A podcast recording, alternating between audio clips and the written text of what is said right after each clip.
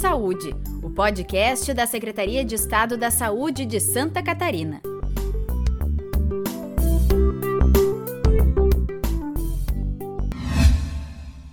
Olá, eu sou Carla Lobato.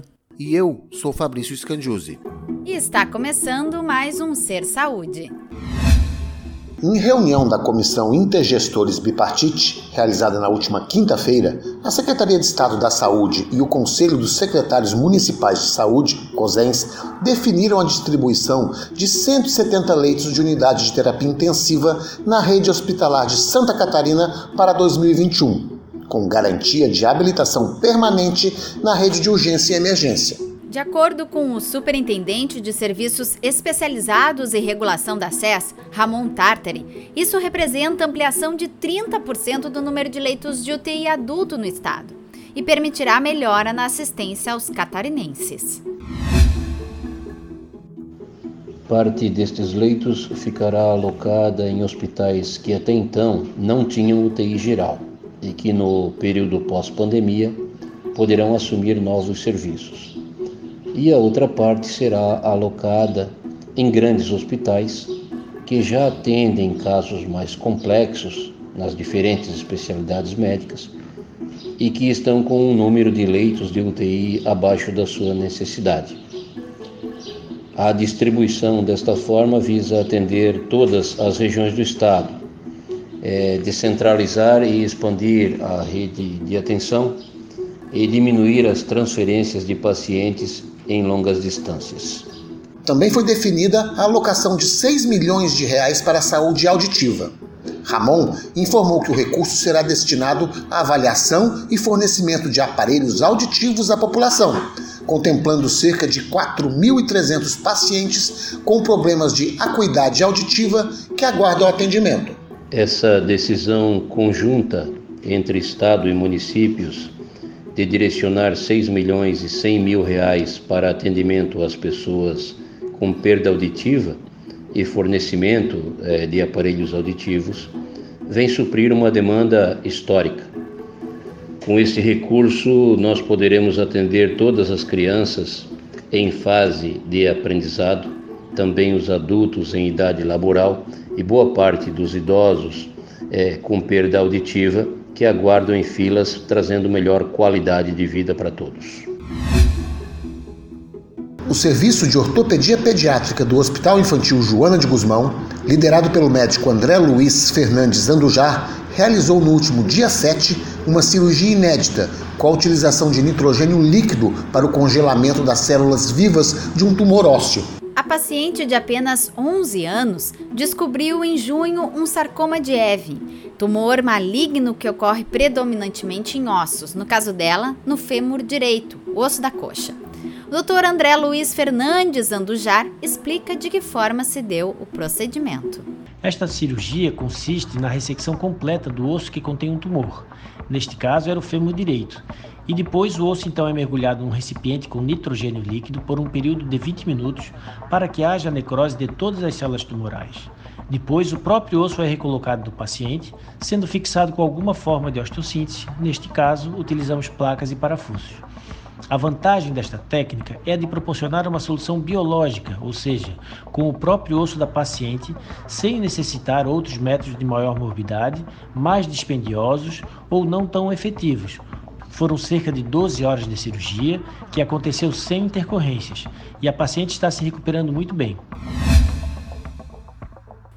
A matriz de risco potencial divulgada pelo governo do estado de Santa Catarina na quarta-feira, dia 9, classificou 14 dentre as 16 regiões do estado como em nível gravíssimo para o coronavírus. A região da foz do rio Itajaí foi reclassificada, passando de gravíssimo para grave, e a região do extremo oeste permanece da mesma forma, em nível grave. A superintendente de Vigilância em Saúde da Secretaria de Estado de Santa Catarina, Raquel Bittencourt, comenta a classificação da matriz. A matriz de risco desta semana aponta 14 regiões em nível gravíssimo e duas regiões, a extremo oeste e a foz do Itajaí, em nível grave. No entanto, é preciso muita cautela na interpretação da mudança da região da foz, principalmente, que não significa uma tranquilidade, muitíssimo pelo contrário. Nós tivemos uma semana com muitos óbitos, é bastante preocupante. Continuamos com transmissão muito alta no estado e essa transmissão ela tem uma característica de se eh, referenciar a núcleos familiares, círculos de contato próximo de quem uh, se contagia pelo Covid, o que significa que as pessoas estão novamente se aglomerando, fazendo suas reuniões familiares, suas festas, esquecendo que estamos em plena pandemia, que o vírus continua circulando, que elas são suscetíveis, não existe ninguém imune ao vírus. É, você é, pode adquirir transmitir para muitas pessoas, para pessoas queridas, para familiares, para pessoas idosas e colocar em risco as vidas. Então, nós solicitamos muito cuidado, evitar estas aglomerações. Eu sei que é uma época em que a gente se aproxima dos amigos e familiares para confraternizar, mas não é o momento. Este é um ano diferente. É um ano que nós temos um vírus tremendo circulando. Ainda não temos vacina, ainda não temos medicação específica. O tratamento é longo, é doloroso. Quando complica, exige internação em UTI. Do jeito que estamos caminhando, com lotação máxima nas UTIs, corre o risco da pessoa adoecer e não conseguir um leito. É tudo o que não queremos e é para isso que trabalhamos para não acontecer. O secretário de Estado da Saúde, André Mota Ribeiro, visitou a região sul do estado durante a semana. Ele esteve em unidades hospitalares dos municípios de Nova Veneza, Criciúma, Tubarão, Laguna e Armazém. A gente tem apoiado os hospitais desde o início, é um, é um trabalho conjunto no enfrentamento do Covid, mas também olhar para o entorno dos hospitais maiores, como São José de Criciúma, para ver a possibilidade de outros suportes. Esses hospitais estão muito impactados, as equipes de saúde estão muito é, cansadas, já exaustas, né? são nove meses de enfrentamento. Então a gente vem dar o apoio e também entender o que mais que se pode fazer em matéria de instrumento de saúde, de oferta de terapia intensiva principalmente.